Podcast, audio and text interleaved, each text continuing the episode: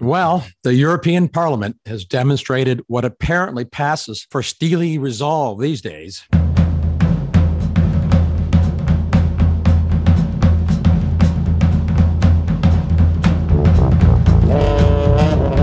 Three months after Russia invaded Ukraine, the European Parliament in early June has finally decided to ban imports of Russian oil. Eventually, it's a ban that doesn't start for another six months. We'll see what Putin does in response, given all those many months available to him to do other mischief in energy markets. In fact, Russia has already throttled back natural gas deliveries to various European countries as I speak in the last few days. We'll see what else Russia decides to do in energy retaliation, to think nothing that would happen is, uh, well, to put it politely, profoundly naive. It's worth noting that Russia's natural gas was left off the list of what the EU wants to ban. The reason, of course, is that it, Europe gets 40% of its natural gas from Russia, and replacing that's far harder than finding different sources of oil. Oil is easier to transport, and the market's deeply fungible in effect, there's already been a kind of grand swap in oil markets. Europe is already taking more delivery from oil in the Atlantic markets that used to go to Asia. And meanwhile, Russian oil, surprise, surprise, is getting delivered to the Asian markets that used to get the oil from the Atlantic markets. So it's kind of an open secret that a lot of the embargoed Russian oil ends up now in India at deep discount to the refiners there, who then produce diesel fuel, shipped to Europe, sold at the now elevated market prices. It's uh, it's not an easy market, uh, and as I said, and as most people recognize, oil is a deeply fungible commodity, almost as fungible as you know cash and dollars. Natural gas is far harder to shift around in the same way because there just aren't enough LNG tankers in the world today. It takes a while to build them to replace the quantities of natural gas that are moving in the pipelines that come from Russia into Europe. In Germany, uh, Germany of all countries, is passing legislation now to not only increase natural gas storage cap- capacities and build in LNG import terminals to be ready for when the day arrives that the LNG tankers are finished. But you can do a drum roll here, I suppose. They're reactivating by law coal fired power plants it's going to get very complicated and potentially very economically unpleasant going forward to keep the economy running, to literally keep the lights on in Europe. And that would include keeping the computers and the cloud humming as well. So, as this crisis in Ukraine grinds miserably on, all the pursuits to delink from dependencies on Russian hydrocarbons are evolving into something I guess we could call an energy rail realpolitik, if not in words, at least in practice. On one hand, policymakers are literally chasing virtually any non Russian source of hydrocarbons, from Qatar and Saudi Arabia and the United States to Israel, and even trying to access Nigeria's bounty. Nigeria has the Africa's largest proved natural gas reserves and is now planning to build a trans-Saharan pipeline to ship natural gas to Europe via Algeria. All this takes time. So at the same time, the governments on both sides of the Atlantic while they're scrambling for hydrocarbons, are also scrambling to reaffirm and even expand commitments to the energy transition policies now that they're repurposed with the added goal of delinking from Russian hydrocarbons. So we have people like the well known, now well known BlackRock chairman Larry Fink uh, stating, and I quote, the Ukraine crisis will accelerate the shift towards greener sources of energy, end quote. Look, for either path, whether increasing production of hydrocarbons or trying to accelerate the putative energy transition, for either of those paths, there's exactly the same core issue that matters now in the real world. How fast can the world bring online any new source of energy at the scales needed? Now, policymakers would like to believe the answer to that is found through the stroke of a legislative pen invoking aspirational language always invoking aspirational language. I mean, look, no one doubts the power of that pen to create incentives or impediments to reward or punish. That's a pretty powerful pen, as we all know. But the answer to the question about the velocity of increased production, really, it's dictated fundamentally by the realities of the physical world. What can you actually do? I've talked in earlier podcasts, and I'll do it again in the future, about just how much and how fast oil and gas production can be increased. Uh, there's, I think, there's some surprises on the upside and downside there. As I said, we'll talk about that in another podcast. My focus in this episode is on the still underappreciated materials related challenges in more rapidly building or building at all the machinery that's the, at the core of the uh, energy transition. And especially and in particular, the realities for accelerating the availability of the key minerals you need for all the energy transition machines. As I've said before, and I've written frequently about this, and for those interested in the details, again, just use the magic Dr. Google, and you can find a lot that I've written about uh, about this challenge. All of the favorite energy transition technologies: solar, wind, batteries, batteries for cars, and batteries for the grid. All of them require a lot more stuff to be mined, refined, fabricated, transported, and put into machines to make the infrastructures of the so-called energy transition. And it takes far more materials per unit of energy going that path to replace the same amount of energy using hydrocarbons. In fact, the increase in minerals requirements, to repeat a fact that comes from the International Energy Agency, World Bank, International Monetary Funds, mining organizations. This is not a, a criticism in the sense it's a fact. The increase in the quantities of minerals needed per unit of energy when you use wind, solar, and batteries instead of hydrocarbons. The increase is from 300% to 7,000% or more, more increase in basic materials needed, again, to produce the same unit of energy. Materials like steel, glass, concrete, and of course, minerals like copper, nickel, aluminum, lithium, neodymium. Now, to put this in context, the balanced grids that don't use hydrocarbons, let's say, and use wind and solar, for every gigawatt of wind or solar that you put on a grid, if you want to balance it without hydrocarbons, you need about a gigaton of batteries to be built. A gigaton, for those who are prefix challenged, is a billion, a billion tons of batteries per thousand megawatts of wind or solar have to be built to balance grids. We're nowhere close to building that much. And of course, the billion tons of batteries take billions of tons of minerals to build. Or put more, and we'll call it Tesla terms, the roughly 15 million electric vehicles on, that are on the road today, they've already required the mining and consumption of about 15 years worth of cobalt to build batteries for smartphones. Let's talk about nickel. Uh, and never mind the more exotic metals. Nickel's like copper, a very common metal. Talk about nickel because Russia is the world's third biggest nickel producer. And the invasion of Russia, the invasion by Russia of Ukraine, raised the prospect uh, in markets for the loss of Russian supply. Uh, so that triggered an epic price spike in nickel prices. In fact, nickel prices are still elevated. That kind of entanglement is uh, what I want to ex- explore in, in this episode. Nickel kind of epitomizes it because, well, as a practical matter, the amount of nickel that's going into the construction of electric vehicle batteries right now which is an entirely new source of demand for nickel, by the way, obviously, that quantity of nickel is already equal to the total Russian production of nickel. And that's with EVs today, still barely 5% of annual vehicle production. So, what that means is that as we increase EV production beyond 5% of total vehicle production, to replace, say, Russian hydrocarbons, Russian oil, we're going to be increasing our dependence on nickel, including Russian nickel, because the supplies of nickel to the world are just as leaky as the supplies of oil to the world out of Russia. The jump in demand for metals and minerals is, is almost entirely coming, and there's a huge jump in global demand for metals and minerals, and it's almost entirely coming from the manufacturing and the manufacturers of electric vehicles, the batteries for electric vehicles, for grid batteries, and for wind turbines and solar modules. It's inflating mineral prices already.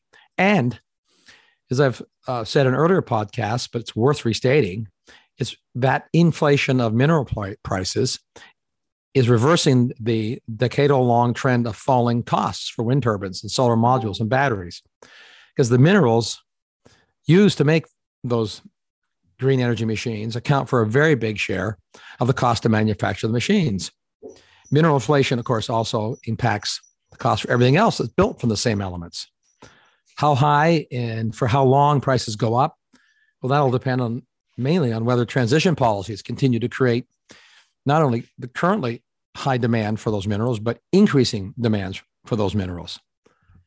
And as a practical matter, the world's miners and refiners, refiners, they're simply not building enough capacity. They don't have enough capacity today to supply the quantities, and they are not planning to, and they are not investing in, and they are not announcing investments in sufficient mining capacity to meet the demand that will come from the energy transition plans.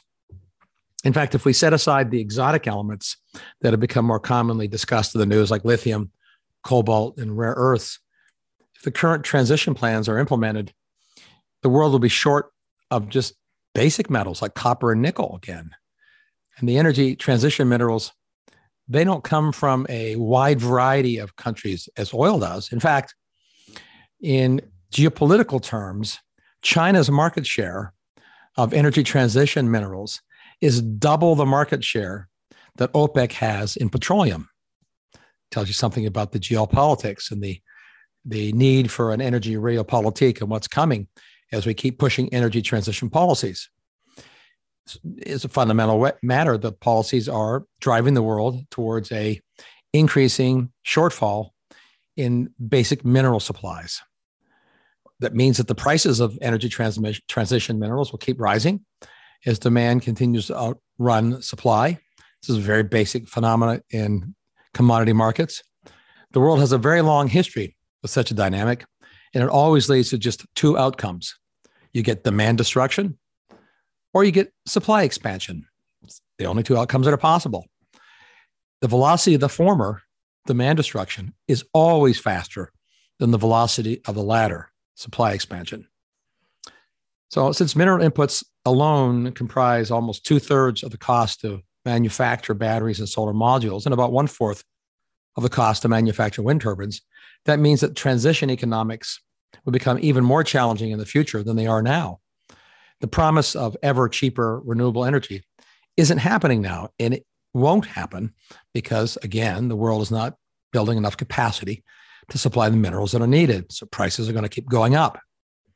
So in, instead, uh, what's going to happen here, and I think the odds are very high of this, is that we'll see, to use the economist's term, demand destruction, which is another way of saying that the transition goals they'll end up getting ramped down because they'll have to get ramped down. People want to say that, um, but that's what will happen. In fact, some of some of it's already happening. At the same time, policymakers are are determined, and they've said as much, to not only maintain, but to expand the transition mandates and subsidies.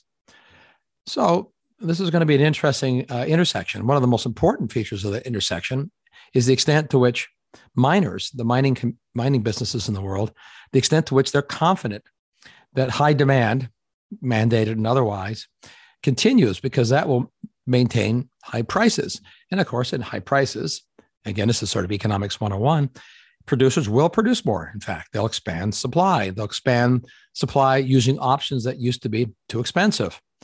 They'll do that again to restate this, and it's important to keep this in mind to the extent they're confident the prices will stay up high enough, long enough to recover those investments. But let's assume that'll happen because it, it, seems to be happening. I mean, it, uh, it it's a it's inflationary. Uh, it, it's not.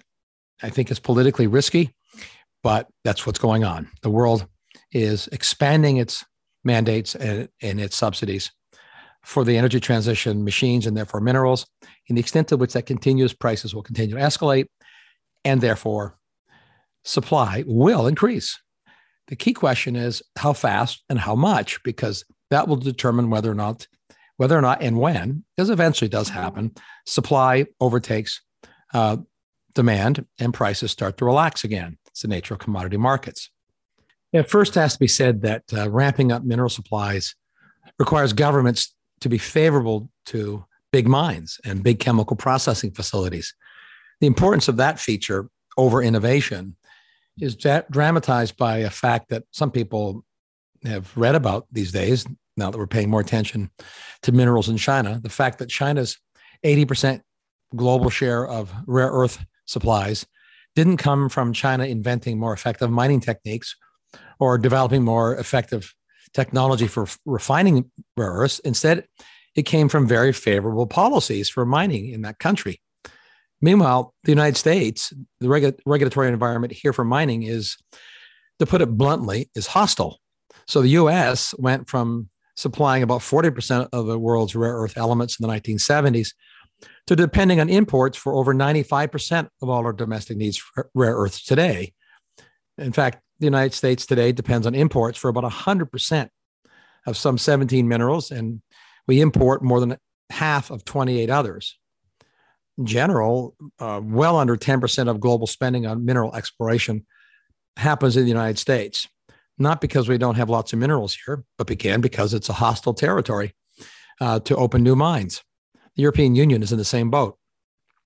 It's not as if policymakers haven't been aware of this challenge and the import dependencies, the geopolitical risks, the economic consequences.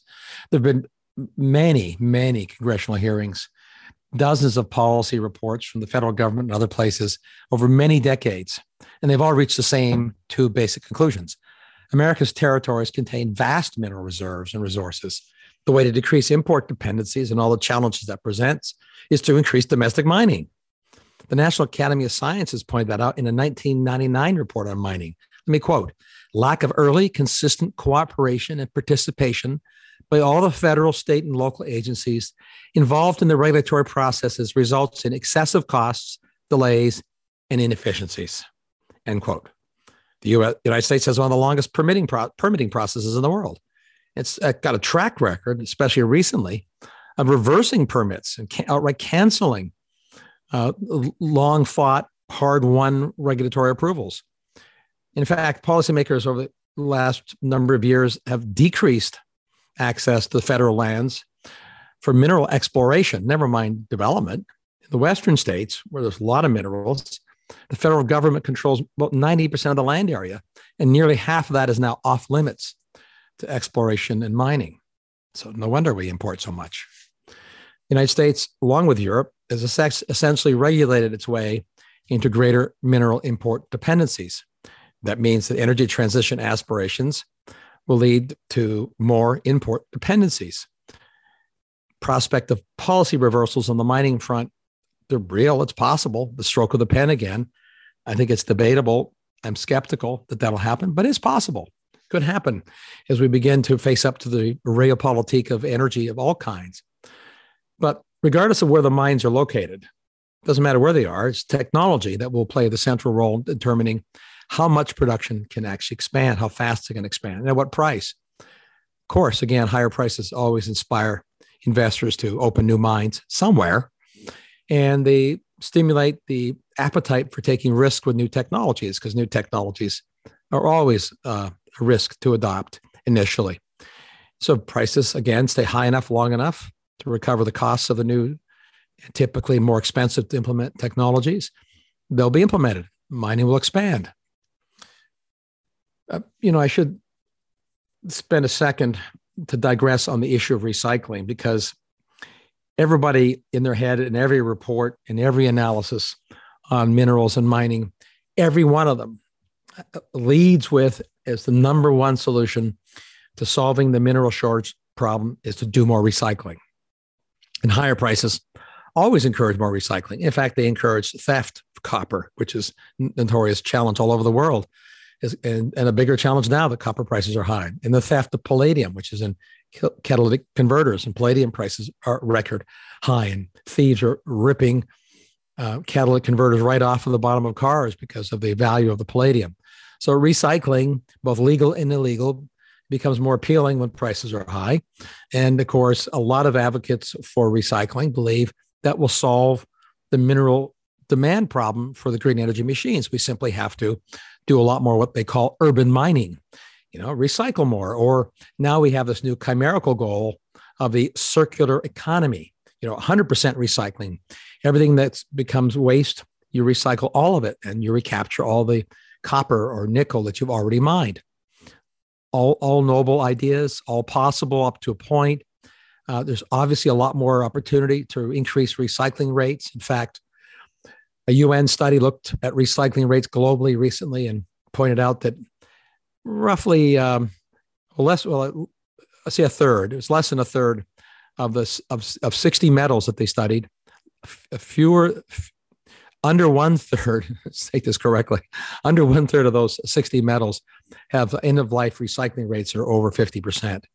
And some three dozen elements have recycling rates that are below 1%. So obviously, you could do a lot more recycling. And again, high prices uh, not only stimulate recycling, they justify the almost always higher cost of recycling rather than getting you know virgin materials. Uh, governments can mandate recycling; they do. It bears noting that when you mandate recycling, you essentially are mandating maintaining inflated prices because recycling is on average, on average, more expensive than getting the uh, new materials. And re- recycling is just difficult for a whole lot of reasons. Uh, don't have to go down that rabbit hole right now because for our purposes, what really matters is assume, let's assume 100% recycling. Assume it's cheap. Assume it's easy. If we were to recycle 100% of all the metals coming out of worn out green energy machines, it's a simple arithmetical fact that those recycling rates, even at perfection, wouldn't come close to meeting the supply gap for the expansion of the construction of batteries and solar modules and wind turbines. The growth rate in demand is again the 300% to 7,000% increase in demands to meet the energy transition plans. That increase in demands for minerals utterly overwhelms the marginal additions that could come to supply from recycling the relatively small quantity of worn out hardware over the next several decades.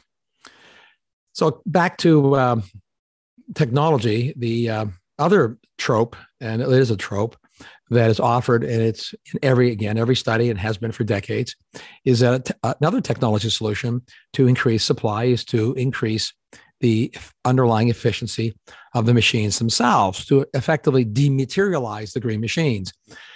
That what they mean by that is that if I make a solar module more efficient, I can build fewer solar modules, use less mineral, fewer minerals to get the same electricity. Same for batteries. If I make a battery chemistry with a higher energy density, that means I have a lighter battery to store the same amount of energy.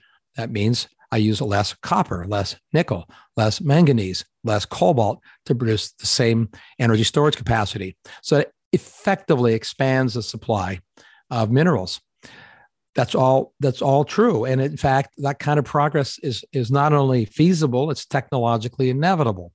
But this is the big but again to have a meaningful impact on the magnitude of primary demand for minerals the underlying efficiencies of solar wind um, machines and batteries would have to see tenfold leaps in improvement not 10% leaps, but tenfold leaps in improvement to match the kind of uh, tenfold increases and more in demand that are coming.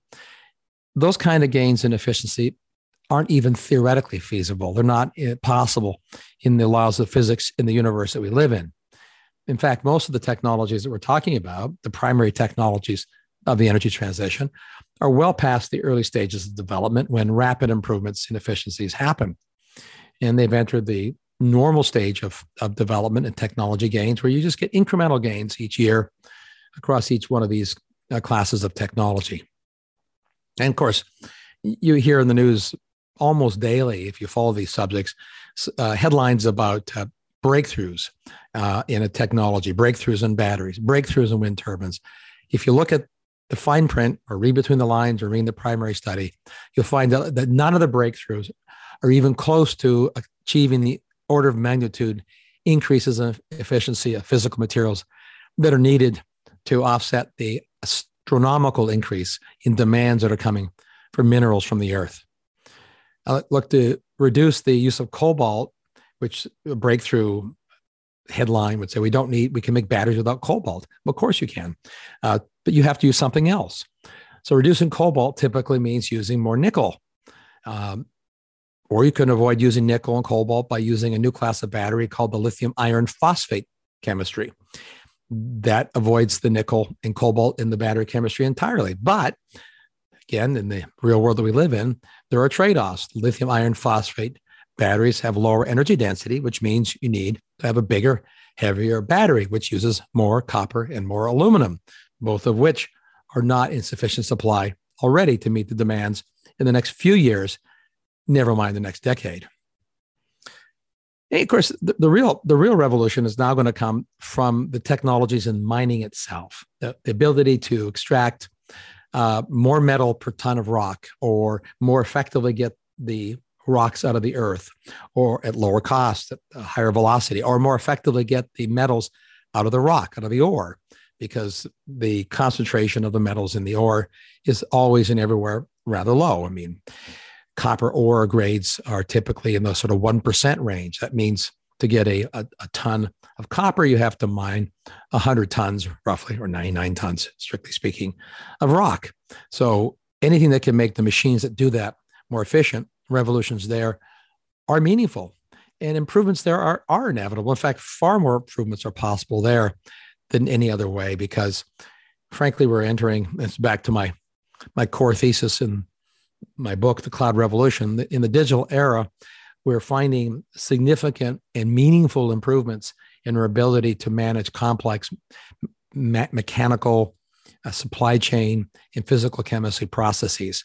All these meaningful improvements come from artificial intelligence and sensors and autonomous systems. They will make uh, dramatic improvements in the uh, uh efficacy for finding uh, digging up, moving, and refining the minerals. But bottom line, the one to keep in mind is that the green the green machines that we put in use today and the mines that we built today will use the technologies that exist today, not the, those that will exist in the near future.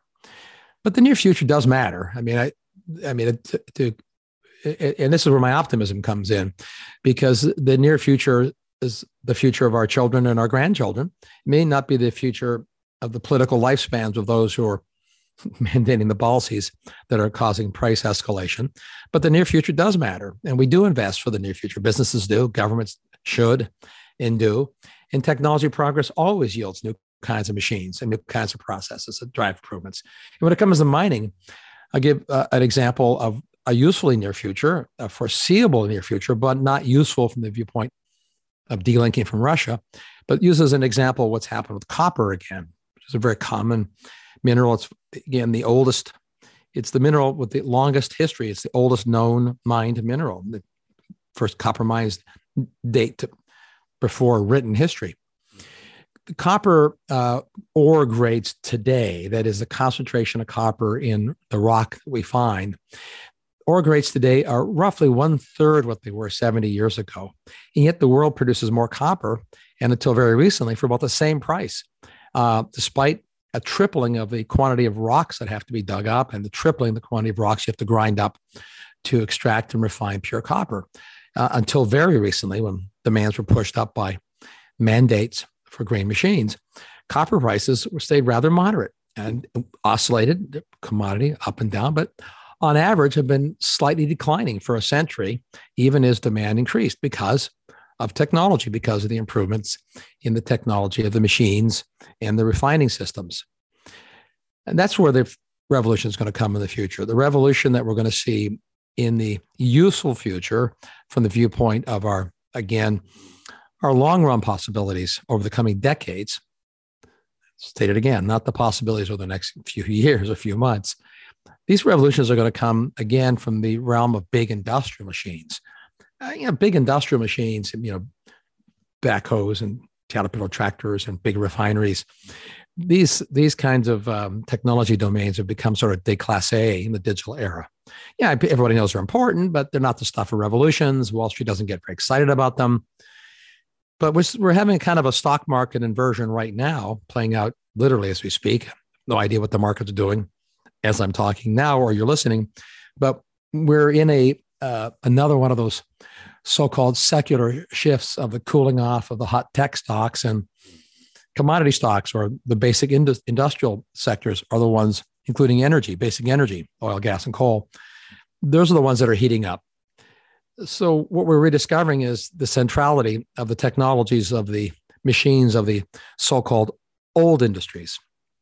In fact, it's worth noting that Elon Musk, who's one of the storied tech titans of the modern industries, right? I mean, he's actually said that Tesla's long term competitive advantage is in manufacturing, which is, let's state again, an old industry. And he's also said recently, which is kind of interesting, that he might have to get into the mining business. That'd be kind of interesting if he does. In fact, I, I for one hope he does.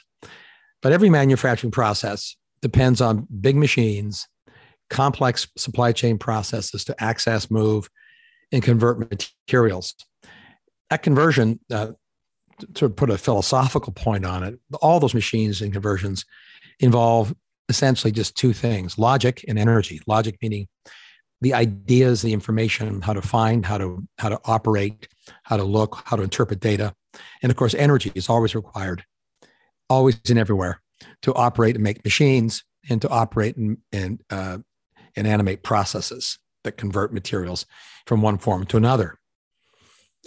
I think that, uh, and then, then this is where my, I'll call it near term optimism, uh, midterm, saying it again, not in time to make any difference to what we can deal with with respect to Russia right now, uh, or with respect to hydrocarbons right now, or the fact that we're, we are now facing and will continue to face mineral shortages for the coming years. We can reverse that problem with demand destruction on the mineral side. By that, that by that I mean ramp back the aspirations to mandate more rapid construction of machines using the minerals, ramp back the transition mandates and subsidies to take pressure off mineral demands, and way prices will relax.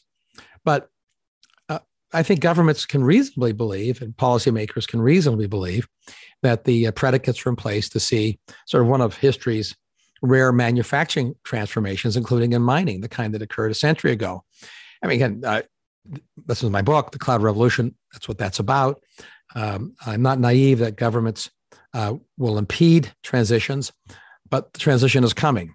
The last industrial revolution came from sort of the contemporaneous combination of two things the new logic, if you like, of production, that was mass production, and the new kinds of manufacture machines. You know, a century ago, that was the advent of electric motor in the internal combustion engine. Today's industrial revolution is also coming from intersection of those two same domains, the logic of production. And now it's networked machines mediated by artificial intelligence through the cloud and with new classes of machines. And in our case, in our time, this is in particular autonomous or smart machines, robots. These are these are genuinely revolutionary. They are now becoming practical. But transformations of this magnitude, especially a society moving scale, they don't happen overnight. They're inexorable, they're inevitable. They look like they happen overnight in hindsight, and they can be relatively quick within a decade, within the yet to roar 2020s, to coin a phrase, but it can happen. And, and there'll come at a, di- a time in our, in our near future where the demand for all minerals, commodities, all basic industries will keep rising because of the uh, expansion of world's population and expansion eventually post inflation of world wealth. And it's also coming at a time when the world is facing a shortage of skilled labor, especially the Western world. You know, the issue of a higher labor cost, just finding enough people with the right skills to operate the machines and the processes. Uh, this is now a um, an emerging crisis. It's uh, we're, we're not quite at crisis stage, but it's a serious problem. Every industry of every kind in the in the world is reporting a shortage of access to a skilled labor. Ironically and importantly, this is exactly where the two new classes of technology are going to are going to help us. And even if these two classes of technology are out of fashion on Wall Street right now with the so-called great rotation away from tech, the fact is that artificial intelligence, the technologies of AI, allow effectively upskilling of employees by automating the sort of the basic decision making tasks that used to be done and increasingly won't be done by uh, middle management. They'll be moved towards the front line of operations because AI can provide sort of rudimentary decision making assistance to people who have uh, don't have the higher education, the, the, the quote lower skilled domains. the non-college educated domains. I mean, this kind of um, virtual uh, cobot, collaborative robot in the cloud, artificial intelligence, advice and assistance is becoming more common and will accelerate and upskill employees, which makes it easier to pay the employee more and easier for the employee to make decisions at the front lines with uh, without having to wait for the uh, the delays and the expense of let's say management making a decision. The same thing is happening in the physical task. I mean, that's what robots do. I mean, maybe the most maybe the most interesting class of robot that's been in science fiction basically since the 60s, uh, but is now uh, another one of these uh, proverbial overnight successes finally becoming practical are the exoskeletons. It's another class of collaborative robot or cobot, a, a, a term that was created. The cobot term was created by uh, professors of computing science at Northwestern. Um, collaborative robots in the form of exoskeletons, wearable exoskeletons, aren't in science fiction anymore. In fact, they're being deployed to allow uh, one person to lift um, weights that would normally require, you know, lift objects, machines, boxes that would normally require two people. Not only does the exoskeleton let one person replicate the uh, the, mechanical function, if you like, the power function of two, but also do it more safely than the two people people have done. So it reduces injuries, safer. One company I kind of like, it's one of the pioneers of exoskeletons, is called Sarcos Robotics, and they're they have um, commercial uh, exoskeletons. Again, go go online, look at um, their website, or go to one of the uh, YouTube YouTube channels. There's plenty of demonstrations of the machine. Uh, in fact, Delta Airlines uh, launched uh, not too long ago a, a commercial field trial with um, baggage handlers wearing the exoskeleton. And you know, Sarcos makes a reasonable claim that the all-in cost equivalent of uh, using an exoskeleton comes out to about 25 bucks an hour. It's pretty reasonable when you think about it. And that that exoskeleton wearing employee, their productivity increases at least fourfold in the uh, heavy lifting task domain me give you another example of uh, an era, an era, that, an area that's been hyped, that's now out of fashion, of course, with the great again rotation and in stocks, with tech being out, out of favor again. But another another hype domain, of course, is uh, autonomous vehicles, uh, robocars, you know, self-driving vehicles. It's been hyped on the roads, uh, and the hype is hype on the roads. It's going to be very hard to have on-road autonomous vehicles talked about that before. I'll talk about it in the future podcast. But trust me, it's not easy uh, for all kinds of reasons, not not least because the um, complexities, uh, not just the liability issues, but the complexities that exist in uh, on-road environments. But in the off-road industrial environments, the complexities are far, far fewer. And and, and typically with heavy machinery uh, in industrial environments like mines, the speeds, the velocities are far, far lower. Uh, the tasks are much more repetitive. In other words, in, in engineering terms, it's the perfect environment for a, truck autonomy. In fact, there are already hundreds of robo trucks operating at mine sites around the world. They have been for years. Caterpillar, which is uh, typically not on anybody's list of you know uh, innovative uh, autonomous vehicle companies in the you know, in the pop tech journals, but Caterpillar quite properly brags about the fact that their a robo dumper, they're autonomous dumper trucks. They've um, they've had them on the roads uh, for quite a while, and in fact, they and they claim because they document this that they've moved more than a billion tons in uh, with trucks, robo trucks, and they've driven some 40 million uh, kilometers already, uh, moving autonomously without a without a human driver in the off-road and particularly mine environments.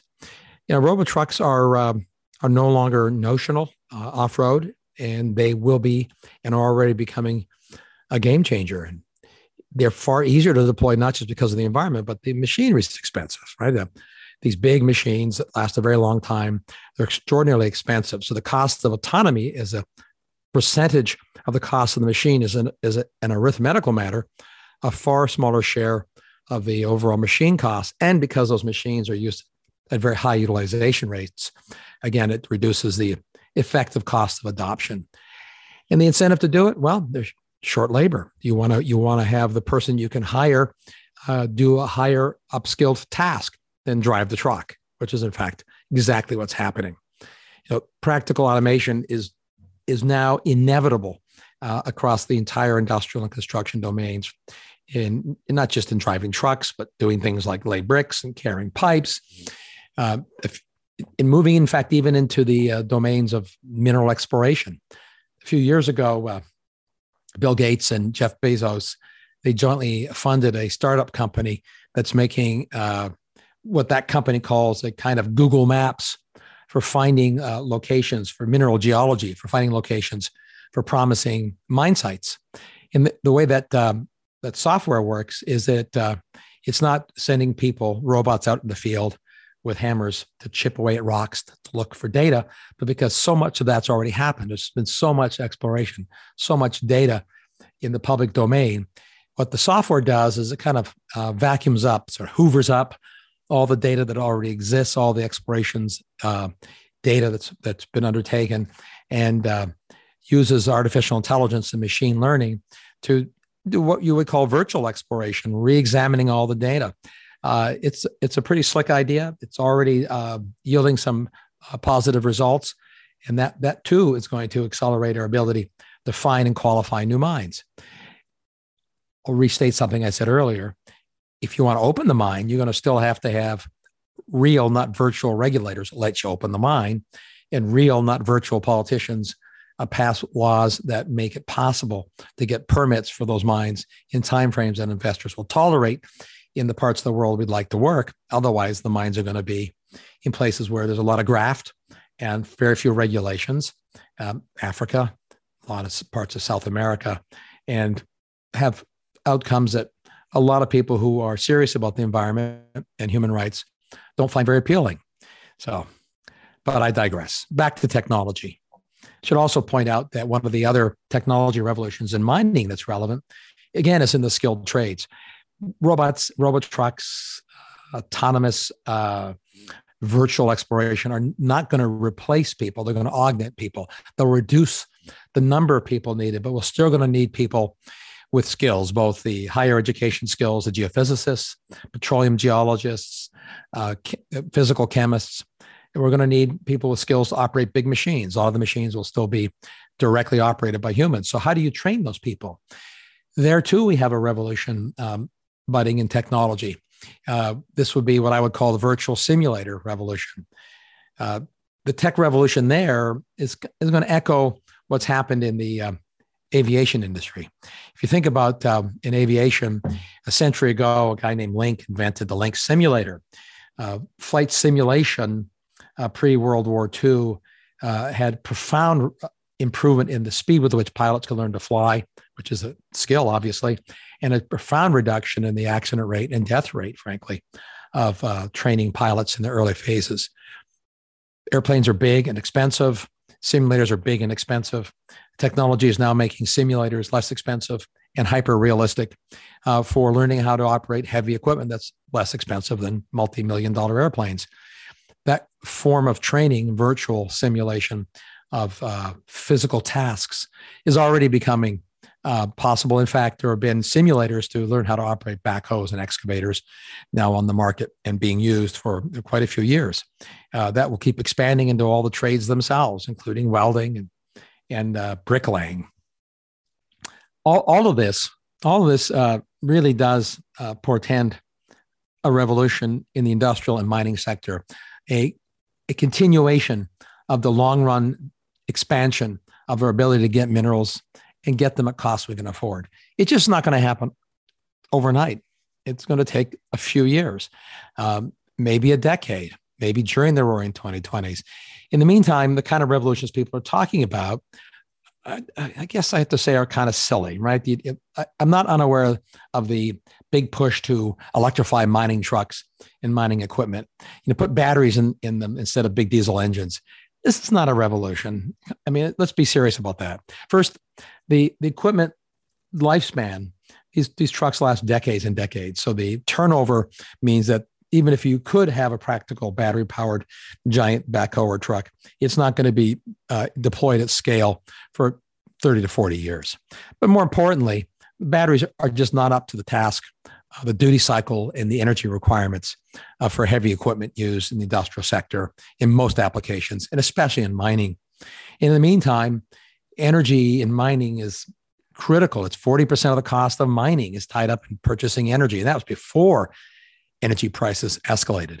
And the future in mining is not going to be about getting minerals and putting them in the mining trucks. It's going to be putting silicon logic software into the mining trucks to get more minerals.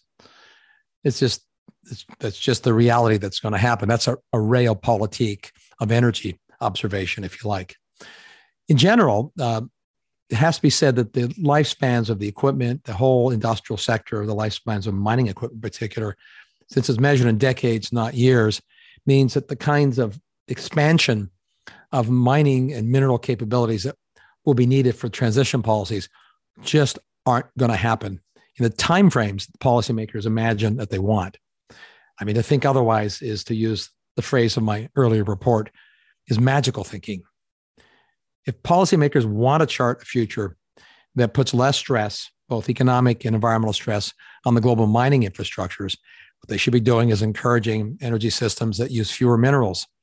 Um, hydrocarbons use fewer minerals in green energy systems. And if they want to avoid using hydrocarbons, arguably the most important thing they can encourage would be more nuclear power. A nuclear fission offers a potential reduction in the material intensity compared to combustion of a hundredfold or a thousandfold lower quantity of minerals and materials compared to wind and solar. Nukes are great when it comes to the footprint, if you like, of producing energy on the planet. But nuclear power is a whole separate story I'll talk about another day, another podcast. In the meantime, if we want to um, uh, do something about what's going on in the real world with respect to Russia, uh, we want to de escalate our dependency on hydrocarbons from Russia. There's, there's really only one solution increase hydrocarbon production elsewhere. That will have the benefit of oversupplying the world. Oversupplying the world with oil and gas and coal will reduce the costs of oil, gas, and coal and reduce energy costs and reduce food costs and reduce inflation. And the increase in wealth will allow us to make the kinds of investments that we want to make in emerging technologies to make mineral mining cheaper and to put artificial intelligence and robo trucks, if you like, into mines, and maybe even to make them so clean and so appealing that legislators and regulators in America will decide to re-embrace uh, and and re- reanimate an expanding uh, domestic uh, mineral refining and mining industry. Call me naive, call me optimistic. I think that's, I know it's technically possible. Uh, whether it's politically possible or not, I would have said no chance uh, pre Ukraine, but I do think the Ukraine invasion is forcing a, a fundamental energy realpolitik, an energy reset in thinking. It's no question that the world will eventually have the technologies we want to supply the scale of minerals we need at low costs. The basic resources exist. The emerging technologies make it possible. We can replicate the, the, the record of the last century of expanding supply and moderate or declining costs eventually. That's provided policymakers, I guess you could say, get out of their own way again, I'm optimistic that could happen eventually. Uh, politics do matter, as I've pointed out in the introduction to my book. Um, I'm, I'm, I'm confident that there, in, in, America that there's, and even in Europe now, there's a path towards uh, a realization of the economic cost of being, oh, let's say, uh, believing in magical thinking, right? There's a learning curve to this. Uh, I think we're deep into the learning curve. So in future podcasts, I'm gonna I'm gonna talk about the technologies that reignite our economy on the other side of the equation, the energy demand side of the equation, all the things that will make our life better, more fun, healthier. All these things consume energy. I want to talk about that some more, but today I really feel like because of Ukraine and Russia and the essential need for an energy reset, we have to cover uh, this domain of uh, energy realpolitik, if you like. So, in the meantime, uh, let me remind you again that if you like these podcasts, uh, do me the favor, take the time to give uh, give me a rating on whatever platform you choose uh, for listening. And now, until the next episode, this is Mark Mills signing off for The Last Optimist.